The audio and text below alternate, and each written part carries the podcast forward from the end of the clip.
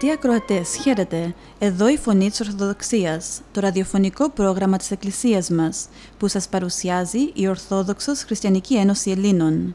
Στο πρόγραμμά μας θα ακούσετε διδαχές από την Αγία Γραφή, σκέψεις από πατερικά κείμενα, βίος Αγίων, επίκαιρα θέματα, ειδήσεις και ανακοινώσεις, καθώς επίσης ύμνους και τραγούδια. Dear friends, welcome to another edition of the Voice of Orthodoxy, the radio program of our church. This program is brought to you by the Greek Orthodox Christian Society. Our program contains interesting thoughts from the Bible and the Fathers of our Church, lives of saints, current issues, hymns, and Christian songs.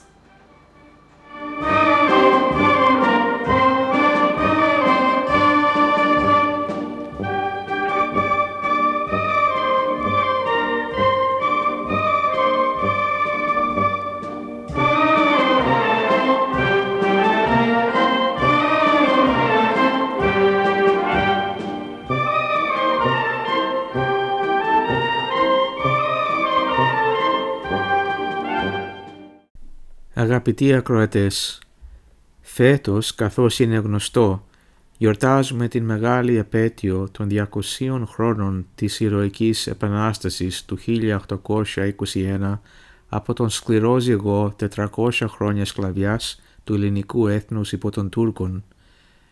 Θαύμα ασύλληπτο του Θεού και της Παναγίας, η ελευθερία του έθνους.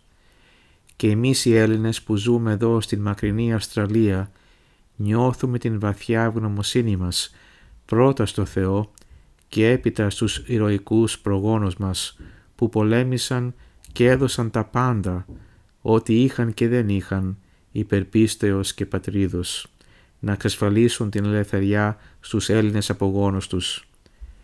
Έχουμε το μεγάλο προνόμιο να είμαστε απόγονοι ηρώων αλλά και Αγίων και Μαρτύρων. Ας μην το ξεχάσουμε ποτέ. Δεν είναι τυχαίο ότι οι πρόγονοί μας διάλαξαν τη 25η Μαρτίου, τη μεγάλη γιορτή του Ευαγγελισμού της Θεοτόκου, για να κηρύξουν την Επανάσταση του 1821. Στη γιορτή αυτή εμφανίστηκε ο Αρχάγγελος Γαβριήλ στη Παναγιά και της ανήγγειλε το χαρμόσυνο νέο ότι «Έβρες γαρ χάριν παρά το Θεό» και «Ιδού συλλήψη εν γαστρή» και τέξει Ιών και καλέσεις το όνομα αυτού Ιησούν, ούτως έστε μέγας και Υιός υψίστου κληθήσατε και δώσει αυτό Κύριος ο Θεός τον θρόνον Δαβίδ του πατρός αυτού και βασιλεύσει επί τον οίκον Ιακώβ εις τους αιώνας και της βασιλείας αυτού ουκ έστε τέλος. Λουκά πρώτο κεφάλαιο στίχη 30 μέχρι 33 δηλαδή ανακοινώνει ο ουρανός στη γη, στην Παναγιά αλλά και σε ολόκληρη την ανθρωπότητα ότι ο Υιός του υψίστου Θεού θα γίνει Υιός ανθρώπου, θα γίνει βασιλιάς των ανθρώπων. Δώσει αυτό ο Κύριος ο Θεός τον θρόνον Δαβίδ του πατρός αυτού και βασιλεύσει επί τον οίκον Ιακώβ εις αιώνας και της βασιλείας αυτού ου και έστε τέλος. Ο Ευαγγελισμός της Θεοτόκου είναι η κατεξοχήν γιορτή της ελευθεριάς, η αγγελία της ελεύσεως του Χριστού που ελευθέρωσε την ανθρωπότητα από το μεγάλο ζυγό του θανάτου και της αμαρτίας. Το προανήγγειλε ο Θεός ο ίδιος, αιώνες πριν στείλει τον Αρχάγγελό του Γαβριήλ, στους πρωτοπλάστους Αδάμ και Εύα, όταν ανήγγειλε στο φίδι που τους εξαπάτησε τα ακόλουθα λόγια που αποτελούν και το λεγόμενο πρώτο Ευαγγέλιον. Έχθραν θύσω αναμέσων σου και αναμέσων της γυναικός και αναμέσων του σπέρματός σου και αναμέσων του σπέρματος αυτής. Αυτό σου τηρήσει κεφαλήν και εσύ τηρήσεις αυτού πτέρναν. Γενέσεως κεφάλαιο τρίτο στίχος 15. Ο απόγονος της Εύας δηλαδή, ο Χριστός, θα καταπατήσει και θα συντρίψει το κεφάλι σου. Εσύ όμως ο διάβολος θα του δαγκώσεις μόνο την πτέρνα. Ευαγγελισμός της Θεοτόκου Η γιορτή της ελευθερίας που συνδέθηκε τόσο στενά με τον αγώνα της ελευθερίας του ελληνικού έθνους.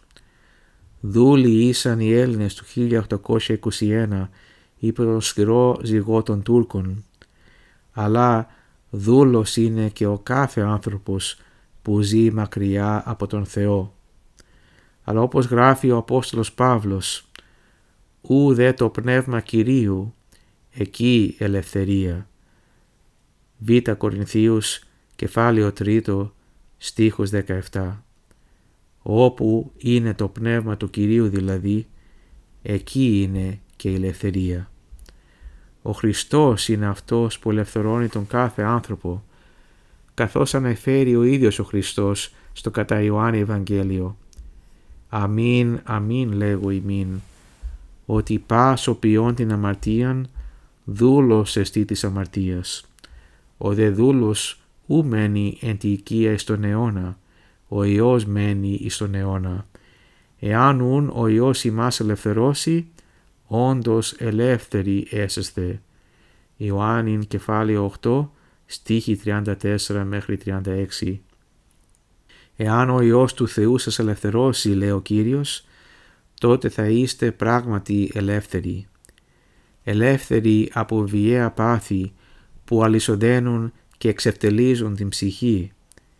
Ελεύθεροι στη καρδιά από τις κακές και βέβαιλες επιθυμίες. Ελεύθεροι στο νου από την πλάνη και την άγνοια. Εξαγνισμένοι, φωτισμένοι, αγιασμένοι άνθρωποι. Ο χριστιανός διατηρεί την αυτοκυριαρχία του, με ελευθερία κινείται και εργάζεται το καλό. Γι' αυτό και προτείνει ο Απόστολος Παύλος «Τη ελευθερία ούν η Χριστός ημάς ελευθέρωσεν, στήκεται και μη πάλεν ζυγό δουλείας ενέχεστε». Γαλάτας κεφάλαιο 5 στίχος 1. Πρότυπο ελευθερίας για τον κάθε χριστιανό είναι η Παναγία που απάντησε στο μήνυμα του Ευαγγελισμού του Αρχαγγέλου «Ιδού, Ιδούλη Κυρίου, γέννη τόμη κατά το ρήμα σου». Λουκά κεφάλαιο 1 στίχος 38. Δούλη Κυρίου η Παναγία, όμως ήταν όντως μήτηρ Κυρίου και Θεοτόκος, η πιο ελεύθερη όλων των ανθρώπων. Γι' αυτό ο Αρχάγγελος σκύβει μπροστά στο μεγαλείο της, λέγοντας «Χαίρε και χαριτωμένη, ο Κύριος μετά σου, ευλογημένη σύ εν γενεξή». Οι Έλληνες ήξεραν και ξέρουν πώς να αποδώσουν την πρέπουσα τιμή στη Παναγία. Γι' αυτό ταύτισαν τον αγώνα της ελευθερίας του 1821 με τη μεγάλη γιορτή του Ευαγγελισμού. Από τα χρόνια του Βυζαντίου, όπου η Παναγία ελευθέρωσε την πόλη από την επίθεση των βαρβάρων και συνέθεσαν το θαυμάσιο ύμνο «Τη υπερμάχο στρατηγό τα νικητήρια», μέχρι και τον πόλεμο του 1940, όπου αρκετοί στρατιώτες είδαν την Παναγία να τους ενισχύει στη πρώτη γραμμή και έλεγαν μετά στους συγχωριανούς τους «Μη βλασφημείτε, είδαμε την Παναγία». Οι Έλληνες τιμούσαν πάντοτε την Παναγία. Γι' αυτό οι ήρωες του 1821 ξεκίνησαν τον αγώνα της ελευθερίας του έθνους από την Παναγία. Σημαντικά είναι τα λόγια του γέρου του Μοριά του Κολοκοτρώνη μιλώντας τη πνίκα προς τους νέους των Αθηνών «Παιδιά μου, πρέπει να φυλάξετε την πίστη σας και να την στερεώσετε, διότι όταν επιάσαμε τα άρματα είπαμε πρώτα υπερπίστεως και έπειτα υπερπατρίδος. Και τελειώνει το λόγο του «Εις εσάς μένετε να εισάσετε και να στολίσετε τον τόπο όπου εμείς ελευθερώσαμε και για να γίνει τούτο πρέπει να έχετε ως θεμέλια της πολιτείας την ομόνια την θρησκεία, την καλλιέργεια του θρόνου και την φρόνιμον ελευθερία.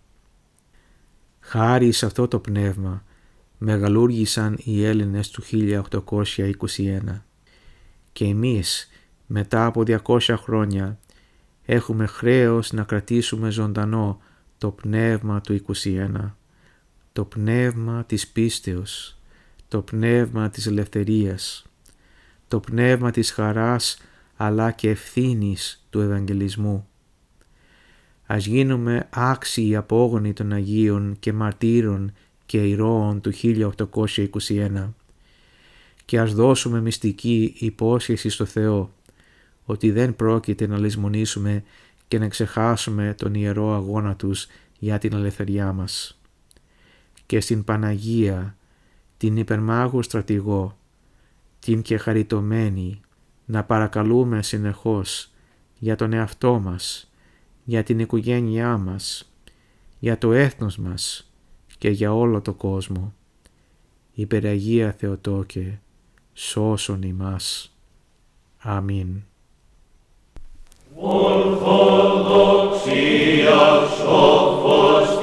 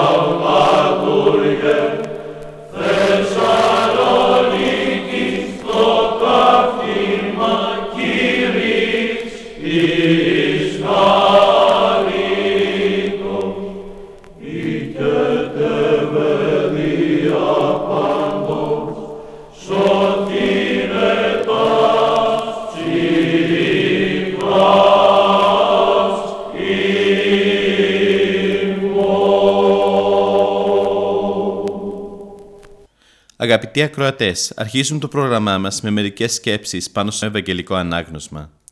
Ο Θείο Ευαγγελιστής Μάρκος, με την εκφραστική διήγησή του, μας μεταφέρει νοερά 20 αιώνες πίσω και μας αφήνει να παρακολουθήσουμε μια διδακτική και πολύ συγκινητική σκηνή. Ο κύριος είχε φτάσει στην Καπερναούμ και είχε καταλύσει σε κάποιο σπίτι. Η άφηξη του εκεί διαδόθηκε σε ένα στραπή. Μέσα στο πλήθο αυτό των διψασμένων για τον κύριο βρισκόταν και κάποιος αξιολύπητος παράλυτος που ολόκληρη τη ζωή του πάνω στο κρεβάτι του πόνου είχε περάσει. Η παράλυσή του ήταν γενική. Την αρρώστια του κανείς δεν μπόρεσε να τη γιατρέψει. Οι ελπίδες του για θεραπεία ή βελτίωση με το πέρασμα του χρόνου χάνονταν και η απογοήτευση φόλιαζε μέσα του. Μα η ξαφνική είδηση για τον ερχομό του Χριστού στην πόλη που κατοικούσε άλλαξε μόνο μια στα πράγματα διέλυσε τα σκοτάδια τη απελπισία που ζούσε. Δεν χάνει λοιπόν καιρό ο ζωντανός αυτός νεκρός του Ευαγγελίου μας. Καλεί μερικούς φίλους του και τους παρακαλεί να τον παρουσιάσουν χωρίς καθυστέρηση στο Χριστό. Έχει ακούσει για τα θαύματά του και έχει πιστέψει στη θεϊκή του δύναμη πριν ακόμα τον συναντήσει. Γι' αυτό είναι πεπισμένος πως κοντά στον κύριο θα βρει τη γιατριά του. Η παράκλησή του εισακούεται και σε λίγα λεπτά ο παράρρητος πάνω στο κρεβάτι του βρίσκεται απ' έξω από το σπίτι, όπου ο Ιησούς διδάσκει στα πλήθη. Μα πώς να προχωρήσουν μέσα; Τόσος κόσμος έχει μαζευτεί εκεί, ώστε και το σπίτι και η αυλή έχουν γεμίσει από ανθρώπους. Μετά από τις πρώτες άκαρπες προσπάθειές τους, κάτι σοφίζονται και το βάζουν αμέσως σε εφαρμογή. Πηγαίνουν πίσω από το σπίτι, ανεβαίνουν με σκάλα στα κεραμίδια και πάνω από το δωμάτιο που ο Κύριος διδάσκει ανοίγουν μια τρύπα και από αυτήν αφήνουν με σχοινιά το κρεβάτι με τον παράλυτο μπροστά στον Ιησού. Στο θέαμα αυτής της Οδύσσιας συγκινείται ο Κύριος, θαυμάζει τη σταθερή και ακλόνητη πίστη του παραλίτου και των ανθρώπων του και την αμείβει. Διπλή θεραπεία προσφέρει στον παράλυτο, ψυχική πρώτα και σωματική ύστερα, με τα εξής σωτήρια λόγια. «Παιδί μου, σου συγχωρώ τις αμαρτίες σου». Βλέπουμε πως ο Κύριος θεραπεύει το κακό από τη ρίζα του, διότι ο καρδιογνώστης Κύριος γνωρίζει ότι η σωματική του παράλυση οφείλεται στον αμαρτωλό βίο που έκαμε κατά την νεότητά του. Ύστερα από την ψυχή προχωρεί ο Κύριος και στη θεραπεία του παράλυτου σώματος, ολοκληρώνοντας έτσι την όλη θεραπεία με τους λόγους «Άρον τον κραβατό σου και είπαγε στον οίκον σου». Και το θαύμα γίνεται. Ο μέχρι τότε παράλυτος σηκώνεται παίρνει στον νόμο το κρεβάτι του και περνάει μπροστά από όλο το πλήθος που δοξάζει τον Παντοδύναμο και Πανάγαθο Θεό. Μας κάνει μεγάλη εντύπωση η πίστη του παραλυτικού, αλλά και των ανθρώπων που τον συνοδεύουν. Θαυμάζουμε την πίστη τους στη μεγάλη, την επιμονή τους και την αποφασιστικότητά τους προκειμένου να συναντήσουν τον Χριστό. Κανένα εμπόδιο δεν στάθηκε ικανό να τους αποτρέψει από τον σκοπό τους που ήταν η συνάντησή τους με τον Κύριο. Εμείς αγαπητοί ακροατές έχουμε την πίστη, την επιμονή και την αποφασιστικότητα του παραλυτικού της Καπερναούμ προκειμένου να συναντήσουμε τον Κύριο ημών Ιησού Χριστό. Χαίρε Πατέρων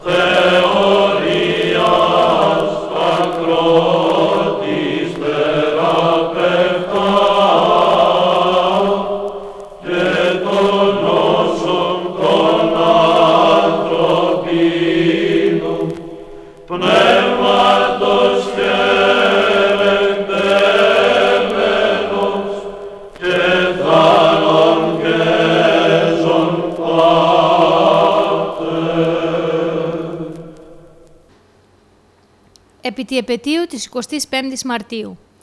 Καλύτερα μια ώρα σε ελεύθερη ζωή παρά 40 χρόνια σκλαβιά και φυλακή. Αυτό το παλικαρίσιο θούριο του Ρίγα Φεραίου που προανήγγειλε την Επανάσταση του 1821 είναι το λιανοτράγουδο κάθε ψυχής κάθε εποχής που οι αλυσίδες της σκλαβιάς δεν έχουν λυγίσει. Και εδώ σκλαβιά εννοούμε όχι τόσο την υπόδουλη σε άλλους ανθρώπους, όσο απάνθρωπο κι αν είναι αυτό. Εννοούμε κατεξοχή τη σκλαβιά της αμαρτίας, διότι την ψυχή κανείς δεν μπορεί να υποδουλώσει παρά τη θέλησή της, η οποία όμως, άμα σκλαβωθεί, είναι δύσκολο τη λευτεριά να, να βρει. Χρειάζεται κάτι υπεράνθρωπο, υπερφυσικό, ακόμη και το να συλλάβει κανείς την ιδέα τέτοιας λευτεριάς. Αρκεί να σκεφτεί κανείς πόσο δύσκολο είναι να κόψει έστω και ένα ελάττωμα, το πιο ελαφρύ ίσως. Και αν τώρα είναι δύσκολο, αυτό φανταστείτε τι αντιμετώπιζε ο προ-Χριστού άνθρωπος. Μα ακριβώς αυτό ήταν το μήνυμα του Αγγέλου στη Μαρία. Το υπερφυσικό, το θείο ντύνεται το ανθρώπινο σαρκείο για να του δώσει το αγιαστικό φύσιμα της ελευθεριάς. Από αυτό λοιπόν εμπνέεται και ο κάθε ρίγας φεραίος και από το περίσσευμα της ελεύθερης ψυχής του βγαίνει το, βγαίνει το θούριό του. Ειδικά σήμερα χρειαζόμαστε τέτοιες ηρωικές προσωπικότητες. Αληθινούς δηλαδή ζωντανούς χριστιανούς που ξέρουν γιατί θυσιάζονται με το χαμόγελο στα χείλη, ειρήνη στην ψυχή, ταπεινοί και κοινωνικοί άνθρωποι. Άνθρωποι του λαού που δεν επιδιώκουν θέσεις και αξιώματα, αλλά γίνονται ηγέτες φωτεινοί με το παράδειγμά τους, που ξεπερνούν την τυπολατρεία, τον φαρισαϊσμό και την θρησκοληψία, που πιστεύουν στο Θεό όχι γιατί τον φοβούνται, αλλά τον φοβούνται επειδή είναι άνθρωποι πίστεως και συνεπίας.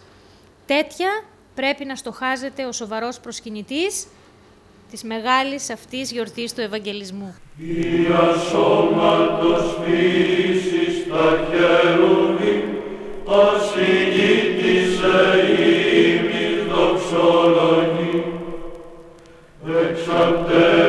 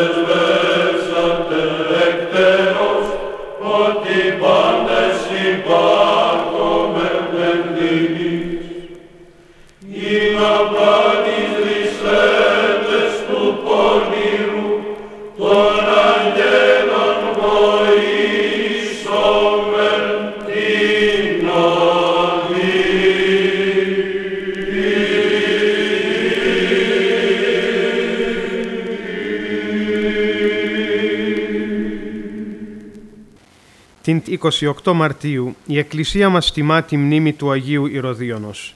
Στο πρόγραμμά μας σήμερα θα αφιερώσουμε μερικές στιγμές από τη ζωή του.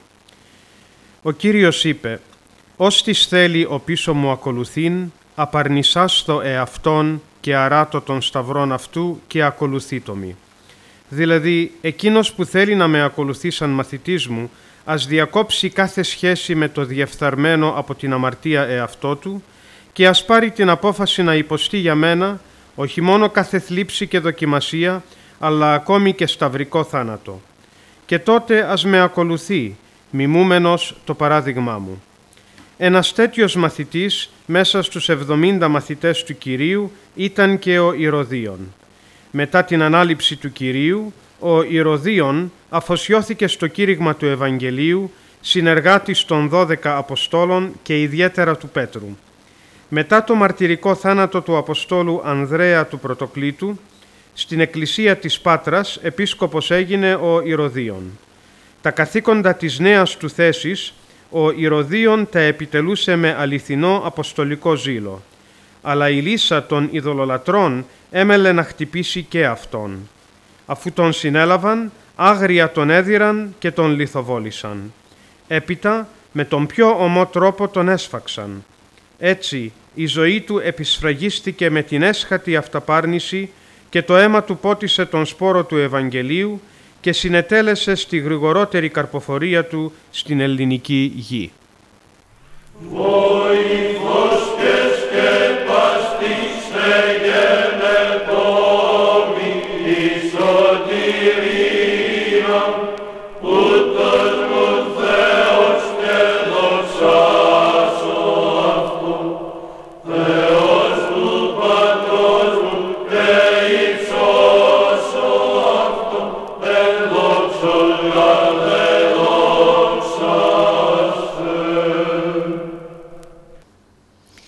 Ευαγγελισμός της Θεοτόκου, 25η Μαρτίου.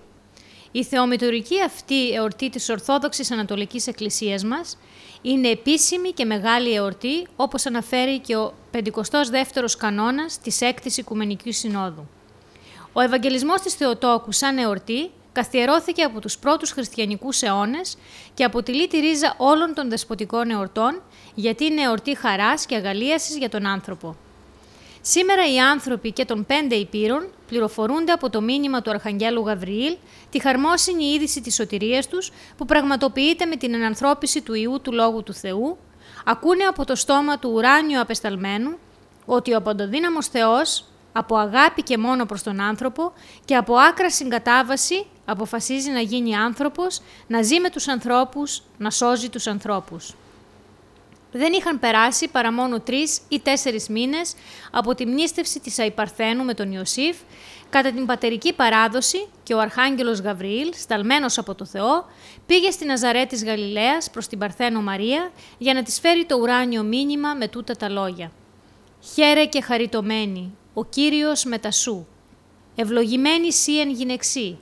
Και βλέποντας ο Γαβριήλ την ταραχή της Παρθένου, συνεχίζει «Μη φοβού Μαριάμ, έβρις χάριν παραθεό και ιδού σύλληψη γαστρή και τέξη ιών και καλέσεις το όνομα αυτού Ιησούν, που σημαίνει να είσαι χαρούμενη εσύ Μαρία, που πήρες από το Θεό τόσες πολλές και εξαίρετες χάριτες.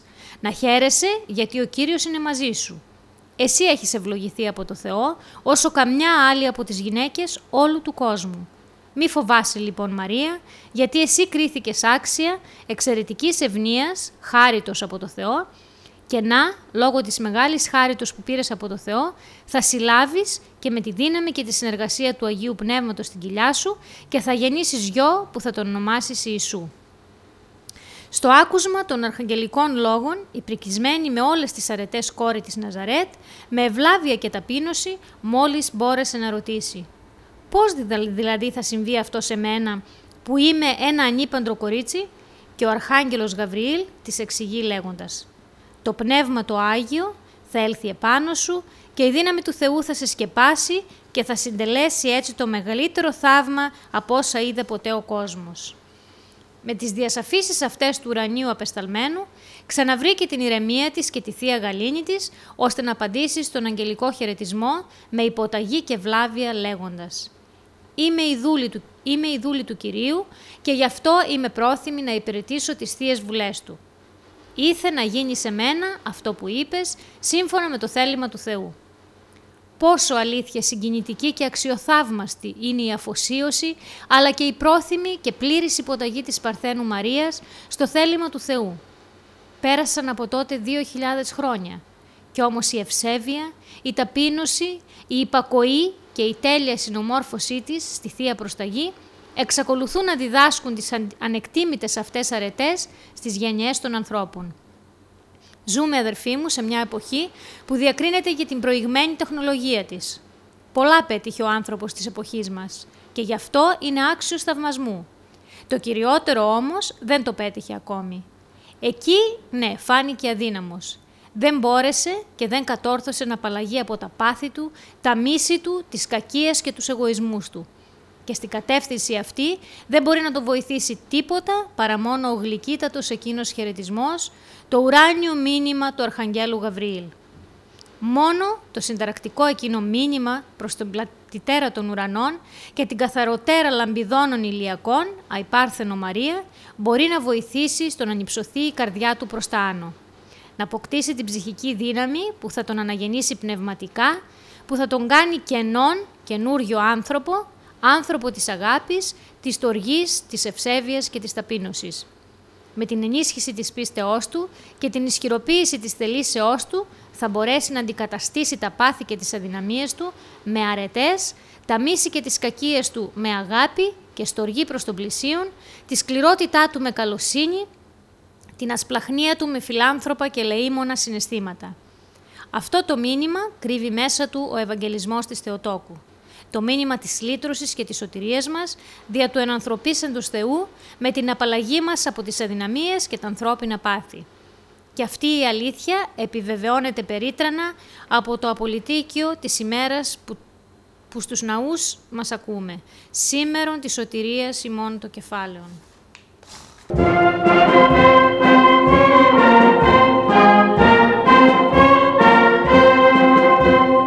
Και εδώ τελειώνει άλλο ένα πρόγραμμά μας. Θα είμαστε πάλι μαζί σας την επόμενη εβδομάδα. Αγαπητοί μας ακροατές, ο Θεός μαζί σας. Χαίρετε.